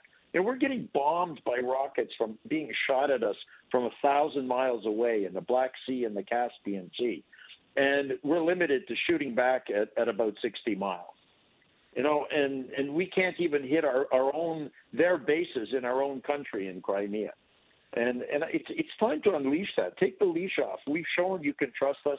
We've shown that we we are responsible, that we can be responsible, and we've shown that we know how to use this stuff. Let's get this over with, and let's get it over with as soon as possible.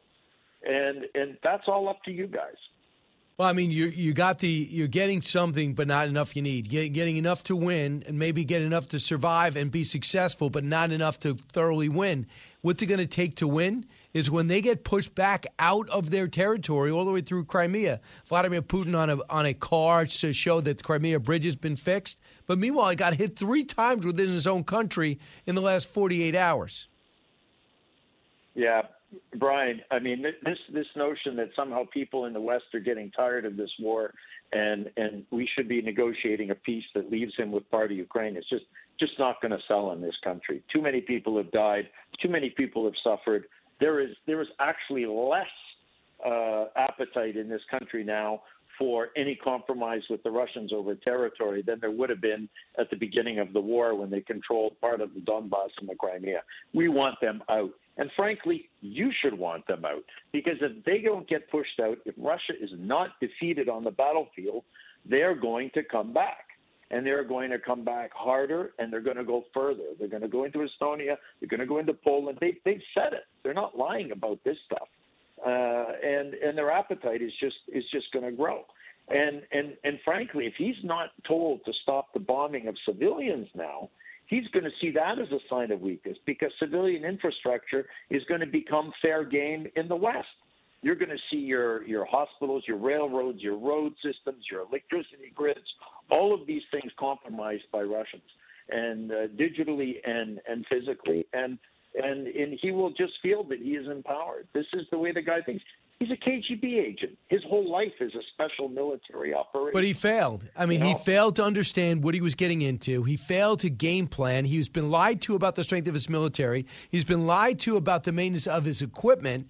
He's been lied to about the the the uh, the ability, the talent of his leaders let alone his let alone his infantry. This guy this guy's been exposed in front of the whole world thanks to Ukraine and West and along with Western weapons and some training.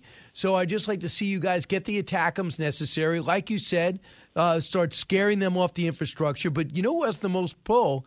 It is China. China has not given any military assets, but right now they see this war dragging on, and word is that they're looking to pressure Vladimir Putin to end it. Do you do you see that? You know, you, you raised an excellent point, Brian, because there was an article that came out in, in one of the, uh, uh, the, the the media in the past week that said that the reason we didn't get the uh, the airplanes uh, that we were promised from Poland early in the war, the MiG 29s, the Soviet era airplanes, was that it was kiboshed by the U.S. and apparently it was a deal between the U.S. and China that China would not give Russia weapons that it was asking for if we didn't get the airplanes. So there is a much China is starting to loom as a much bigger equation, I think, part of the equation in terms of of the geopolitics of this. And and I, that worries me. I mean, it could be a good thing, could be a bad thing, because it worries me that once again we will get sacrificed on on the geopolitical table. Yesterday, Brian, was the anniversary of our signing of the Budapest Memorandum. Remember that? Yeah. In 1994, which uh, was supposed to guarantee Ukraine security, we gave up our nuclear weapons in exchange for a guarantee of our national security and our borders and our territorial sovereignty by the United States, Britain, Russia, China, and some other countries and uh, that turned out to be a big nothing burger.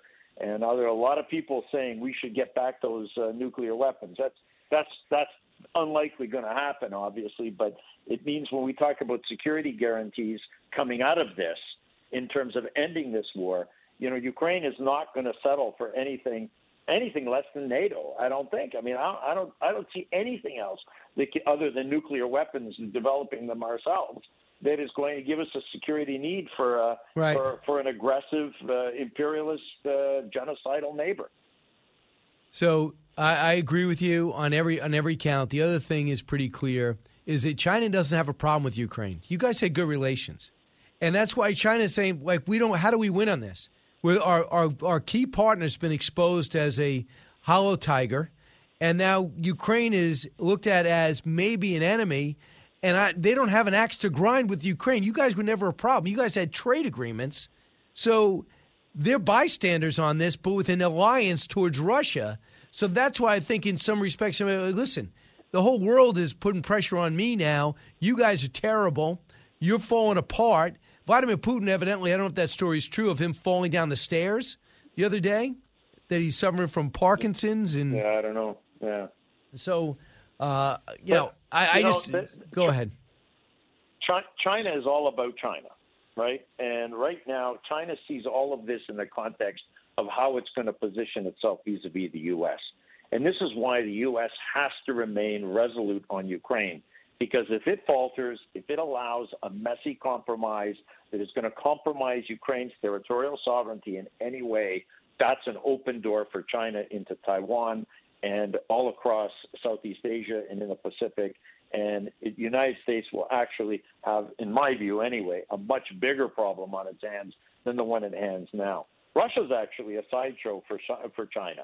Uh, it's this is all about gauging what what is the resolve of the United States of America, and the world is being is being brought into is being split into uh, a bipolar uh, situation where you've got democracies now uh, basically uh, clustered around the U.S. and dictatorships and autocracies clustered around China and Russia, and and this is going to have a huge impact on and capital flows and everything else.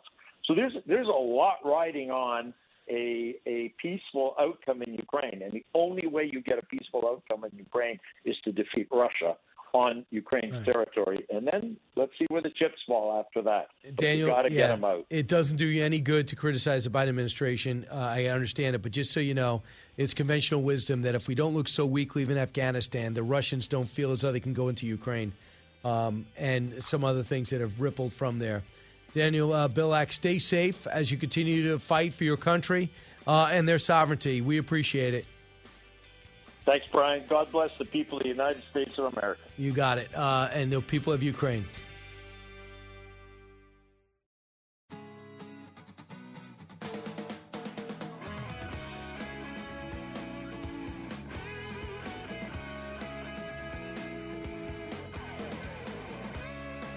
The more you listen, the more you'll know. It's Brian Kilmeade. Hey, welcome back. We just got a couple of minutes here. One eight six six four zero eight seven six six nine. Uh, just keep in mind, so far, I'm not getting good reports about the turnout in Georgia just because people say it's a little bit rainy. But if Republicans are out there and think to themselves, what's the big deal? It doesn't make a difference. You have to talk to these political experts. They just said you could not be further from the truth. Number one, Kyrsten Sinema and Joe Manchin came up big last year. I mean, in terms of packing the court, packing the Supreme Court, not going to happen. In terms of making Puerto Rico a state didn't happen in terms of uh, in terms of getting rid of the filibuster didn't happen. It was really because those guys said yeah i'm, I'm, more, I'm more of a traditionalist. I'm not going to do that. And just like mitch mcconnell when uh, when they had the majority they said i'm not going to do that. That's not what i want to do even though president trump was on mitch mcconnell to do just that so that all goes by the board if you don't have it. Plus, if you are a co committee chairperson, you have a lot more power than if you're the minority. You're really invisible. You're a bystander when it comes to confirmations, and you're a bystander when it comes to uh, all these subpoenas that go out. You have to sign off on it. You're going to see some of the political things going on. I want Donald Trump's taxes from before he was born. Why is uh, let's get Fred Trump's taxes? All that stuff is going to go by the boards if uh, you get 51-49. And plus, Raphael Warnock's this guy hasn't done anything significant. He's done he's not been a significant pastor. He's a terrible debater. And to me, Herschel Walker would be much very symbolic for the change in the Republican Party. Nigel Farage next.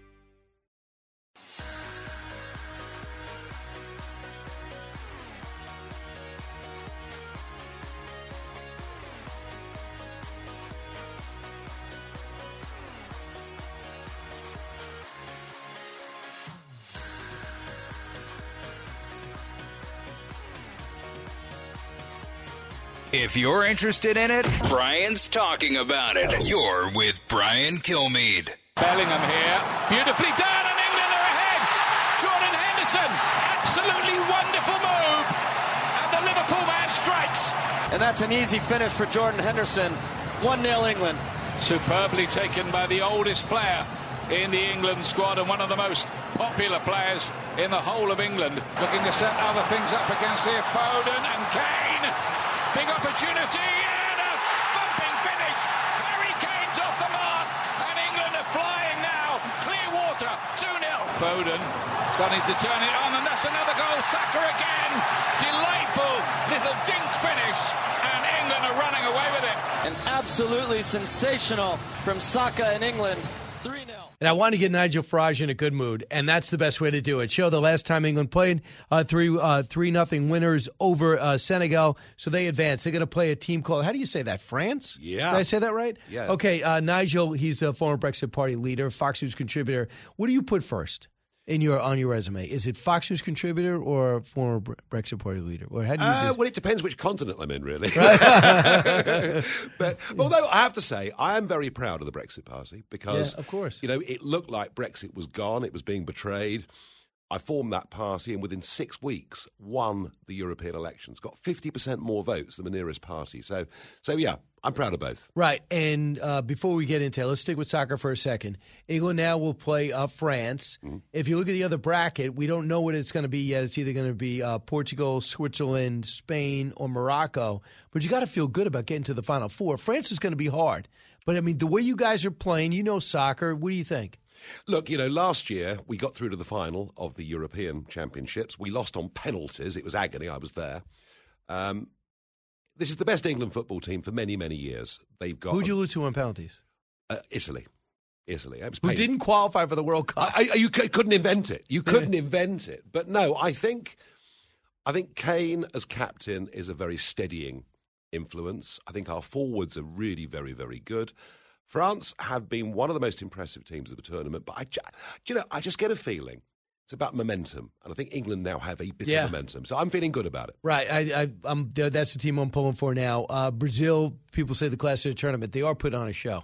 Oh, I mean, look, entertainment plus, isn't it? You know, watching watching Brazil is always entertainment plus. They're the favourites to win, but you know, it's a knockout competition. Anything can happen. And then you have on the other side Argentina against the Netherlands. I thought the Netherlands were beatable against the U.S. The U.S. left that far post wide open. They missed some early opportunities. So they didn't look like that. I mean, look, they look real good, but I'm just talking about playing Argentina. I think they look beatable. Yeah, and of course Messi. You know, it's going to be his last World Cup. Uh, one of the greats of the modern He sport. could be coming to Miami. So- well, Miami FC. I tell you what, I- Play in- for David Beckham. I'm in no doubt. You know, when you go into a bar in New York and there's a Premier League football game on, soccer game on, you know, they're, they're literally falling out onto the street pavement. It's true.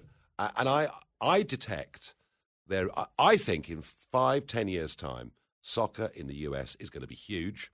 And I thought the way you played against us, by the way, the other night. I mean, you know, this is this is an But they played. They didn't just hold on for a counterattack. They seemed to just play, which was kind of a relief. just play and see who wins. It was good to watch. Yeah. It was good to watch. And you've got Americans now playing in the Premier League. You've got them across Europe.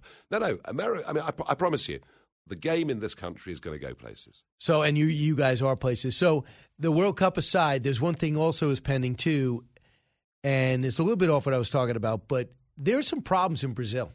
Neymar's going to Bolson- Bolsonaro, who everyone says, including our government, current government, because he's like Trump, he must not be good. We are actually propping up a 78 year old convicted criminal who worships Castro, who has no business being in office, who seems to have won a corrupt election, and there's nonstop protests in the streets, and we in America aren't covering it. Are you guys covering it? Uh, very little. And you say protest, millions of people protesting. I mean, this is huge. the military's with Bolsonaro. Oh, yeah, absolutely. I mean, here's the danger.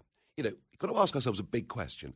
Why does democracy work? Well, it works because even if the other guy wins, if the other side win, you respect the fact they've won and you say, do you know what? In four years' time, we're going to get our guys in. When you start to doubt the electoral system, well, if you can't change things by voting, well, you may want to pick up a weapon. I mean, this is the great danger. And I, I have to tell you, changing tack slightly, but I was here for the midterms. I was in Arizona for the midterms, and I'm back here just three weeks later. Why are you here? I'm here because I've got a few speeches to give and things to do, but I'm also here because I, I, I, I don't think the Republicans have fully got into their head that rather than talking about what went wrong on November the 3rd, 2020. They need to become the party of electoral reform. They need to say, we're going to clean up American politics. And here's the kicker state by state? Absolutely. And with, with, with the Republican states, do the job properly. In the, Demo- in the Democrat states, embarrass them into it. And they've got one big advantage here 50% of Democrat voters have got concerns about the electoral system. 50% of Democrat voters think voter ID and measures such as that make sense. So I'm doing my best to talk to my friends in the Republican Party to say stop looking backwards, start looking forwards, come up with a positive message to clean up American politics. Right, and we got to see what, what's going on right now uh, with American politics. So, when you first off on your area of expertise, people seeing what's happening with the EU right now, and they're looking to expand, and we're seeing that it seems to be Britain is struggling economically. What could you tell us about the break? In political terms, the break was 100% right. You know, why would you want someone called Ursula von der Leyen that you can't vote for, you can't remove, making fundamental decisions about the way you live your life, about foreign policy, etc. So, in democratic terms, it was absolutely the right thing to do.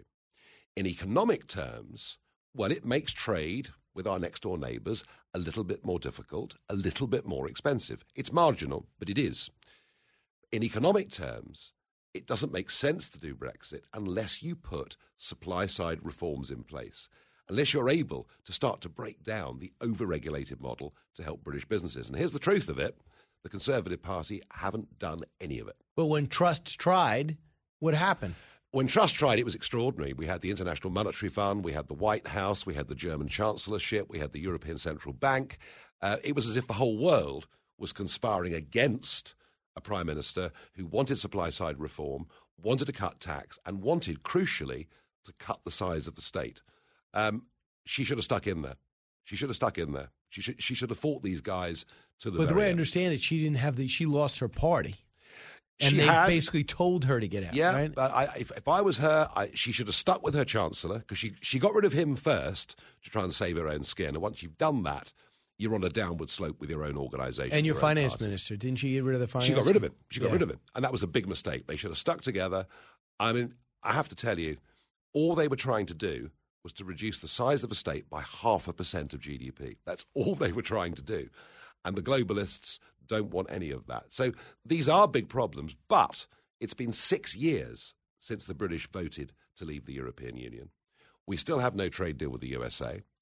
We still have not put in place any supply side reforms.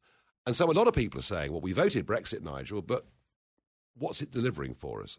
This is not a failure of Brexit, it's a failure of the British Conservative Party, who themselves have to now- sell their story. They've moved so far to the left now, it's almost unbelievable. I mean, what we're doing on net zero, what we're doing on renewable energy, we're giving our consumers and our factories the most expensive electricity in the world. And we wonder why aluminum smelters leave the country, refiners leave the country. Uh, they're not conservative at all, they are Labour light. Um, and so there is a real crisis of conservatism within our country. Do we understand that China has all those rare earth materials? Do we understand that China makes all the solar panels? Do we? Absolutely. They make the solar panels, they make many of the wind turbines as well. Uh, and so we find ourselves ever more. The rare dependent. earth for batteries? Yeah, yeah. I mean, you know, we, we are in a bad place with this. The Conservatives will lose the next election. And then, then hopefully, there's going to be a, be a period of soul searching where they try and find out what the party's for. Now, I knew that when Barack Obama didn't want them to do the Brexit and he had to stick to it, and no one expected him to do a free trade deal. I expected Trump to do it. He's like, well, they're not. It would, been, it would have been in the next four years. Oh, no, Trump would have done it. Right. But, But, the but why would Biden not do it? Oh, he doesn't like the British. He really, really doesn't like the British. It's something to do with his Irish ancestry. It's all a misplaced interpretation of history. He doesn't like the Brits. And also, don't forget that the Clintons and the Bidens, they love the European Union because that is the model for what the globalists want. I mean, had Hillary won in 16, she was even talking about America aligning to European Union market rules. So, you know, these guys are globalists. These guys, these guys see Brussels as really the basis for some Of a world form of government. world government. Absolutely. Right. Uh, the uh, the disappointment and the horrible display by Russia's invasion of Ukraine. And we see that Vladimir Putin didn't have the army he thought he had, or he knew he didn't have it, and now it's been exposed. What are the ramifications right now in Europe? I just speaking to the finance minister right from Ukraine. They're just trying to uh, they're trying to destroy the infrastructure because they can't beat the army. It's looking brutal, isn't it? Because they're going for power, energy, infrastructure, and of course, it's a very, very long. Should the world be doing more, speaking out, just like they did well, against the when they said the grain will stop? The Europe, the world said no, it won't. Nuclear war weapons will be used. The world said no, it won't. Should they Yeah. be saying you should not be terrorizing civilians? I, I have a fear that the situation in, in Ukraine is going to get a lot, lot worse over the course of the next few months For Ukraine or for Russia? for Ukraine. Well, and for Russia too, because this is, after all, an attritional war. You know, both sides are losing. Both sides have been losing large numbers of men, uh, depleting uh, their own resources, their own stockpiles. Look, we have, the West have given considerable help without pushing this into a full, all out war. Uh, my fear is it's going to be a stalemate. Uh, it will go on for a very, very long time. I think we're doing quite a lot, to be honest with you. I think we're taking large numbers of refugees from Ukraine. We've provided a lot of aid, a lot of military weapons. You mean UK or West? the UK's given? I mean, frankly, You guys doing great. Frankly, frankly, the United Kingdom, because of Brexit, we're now free to make our own decisions, and we've been the world leader on this. I think the balance is about right. It's distressing to see what's going on, but I don't think we should push any further. Right, uh, the ATACMS, which could go into Russia, but the the Ukraine says we won't. But we need to get more distance to be able to start wiping out the people that are wiping out our infrastructure. Are you against that? Uh, I, if I was Ukrainian, I would fully understand why that position is being taken. Look, they can't just, if you put yourself in Ukraine's boots, you can't just stand there and take this without fighting back. Uh, but I, you know, I have to say, the media is so stupid on this. When the Russians withdrew behind the river, this was all portrayed as massive victories. The Ukrainian army are sweeping the Kir- Russians. in Kyrgyzstan. Yeah, that's right. And all they've done actually is they've moved back to a much stronger defensive position. So be very careful, folks, what you listen to and what you see on media. But but it is true, Nigel. They couldn't hold it, uh, and they were being cut off. The supply lines were being cut Uh, off. yeah. So they made a strategic move to leave, and that was the only city they took. History shows you that strategic withdrawals can be very, very effective. The Germans withdrew in 1917 to a big strategic line on the Western Front, Right. and within six months they nearly won the First World War. So you know, do not. I I think it's a mistake to underestimate Russia and underestimate what they may do. And now they they took over the Dnipro uh, River and that bridge, and they're letting people get out. So I just think it's pretty amazing. I think it's to the West's advantage to watch Russia being cut down to size. If you watch what they were doing in Syria when they did, went into Georgia, when they took Crimea, they weren't going to stop. If they took fifty percent of and put their own people into Ukraine, like uh, um, people that they had there, they were ousted and they were never the same since. They're going to go right into the the Estonias, they'll right into the Baltics and start manipulating their election. Put my guy in and we won't invade. Well, you know, I have to tell you that the, the resolve of countries like Poland on this is absolute and total. Um, and I don't think Putin's that stupid. Right. When we come back, we we got to come back, Alexandra. You you have the final say. I want to talk about Trump and how Trump was all ahead of this, especially when it comes to NATO. And there's uh, quotes in his uh, from Gordon, Gordon Sondland's book where he said, "Forget about Nord Stream two. Why do you have Nord Stream one?" Back in a moment. Expanding your knowledge base. It's the Brian Kilmeade Show.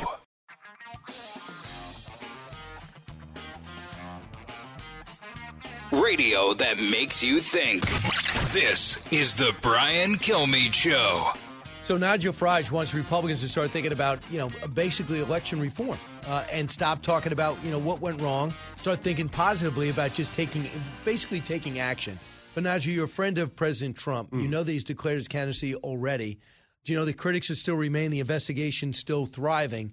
What do you think? Uh, how is he viewed by you? You're inside here, and you also have a great view from the outside. Look, he's a fighter. I mean, he's a he's a heavyweight champion. He's a he's a he's the biggest gorilla in the pack. I mean, that's who Trump is. He's not afraid of a brawl. No, no, he's the ultimate alpha male in many, many ways. I, the problem is, and I've said this to his face, and I said it to CPAC conferences, and I've been screamed and shouted at by some Republicans. If the voters that you need to win elections are a couple in their early 40s who've both got jobs, a couple of kids, a dog, a mortgage, they're not really interested in what happened on November the 3rd, 2020. Nobody is. They want to know who is going to, you know, with the cost of living crisis and everything else, they want to know who is on their side. And the genius of Trump, from the moment he walked down the escalator in Trump Tower, right through November 16 and beyond, was he said to the American people, I am on your side. I am your voice. You have been ignored. You have been looked down upon. I am your champion. It was a hell of a message. It was a powerful and message. it was sincere. Because rich people don't like it. no him. question. Right? Yeah, there's no question. It was sincere. No, no, no. I mean, Yeah. you know, he, he's Trump is like a blue collar Billy Lair. I mean, he's an extraordinary Absolutely. guy. But you watch him with ordinary folk. He's brilliant with people. He cares about. He really does care about people. But you fast forward to where we are today. I'm not hearing that message. I'm hearing a message about the establishment, about the whole thing being bent, the whole thing being corrupt. Well, it is. All of those things. And every day, Musk tells us more and more and more about what went on. And we can see how dishonestly this was done. But my urging, and I repeat the point, is the Republican Party have to become the party of radical reform, of cleaning up the system, of re-establishing faith and trust in election integrity in this country. And they're not grasping that nettle. They're not doing it. And that, I think, would be a very positive way to say, look, we're going to sort these elections out. You know, that won't be an issue henceforth. But at the minute, it's almost like the Trump camp are kind of saying, kind of not so much we're on your side, but we need you to be on our side. Do you see what I mean? There's, there's been a slight reversal of that Uh, position. Now, look, don't underestimate Trump. You know, I know DeSantis, super cool, what he's done in Florida, all of it. But, you know, Trump is a big heavyweight champion. And, and, and uh, you know, to prejudge at this stage would be a mistake. So you know this too, because there's a lot of candidates you like, but you have to say who's going to get elected. I think the American people are getting very practical on the right. They're saying, hey, he or she might mirror exactly what I want to do, but won't get elected. So who is going to be able to get the moderates independents uh, and to my side? And maybe if it's not my number one, but I'll take my number two as long as I don't have to deal with Joe Biden again or Gavin Newsom. Yeah, quite. I mean, look, the one good thing to say is actually within the conservative movement in this country, there's some talent.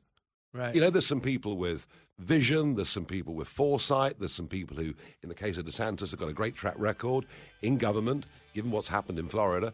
Uh, whereas the other side, uh, you know, the Democrats are virtually talentless. Right. But, but I will say this to you. I've been involved in elections for over 30 years. Been involved in elections in Britain, been involved Yeah. in elections all over Europe, uh, Australia, all over the world. Unless you sort this voting system out, I think it could be impossible in 2024 for Republicans to win. Means a lot. Thanks, Nigel. Thank you.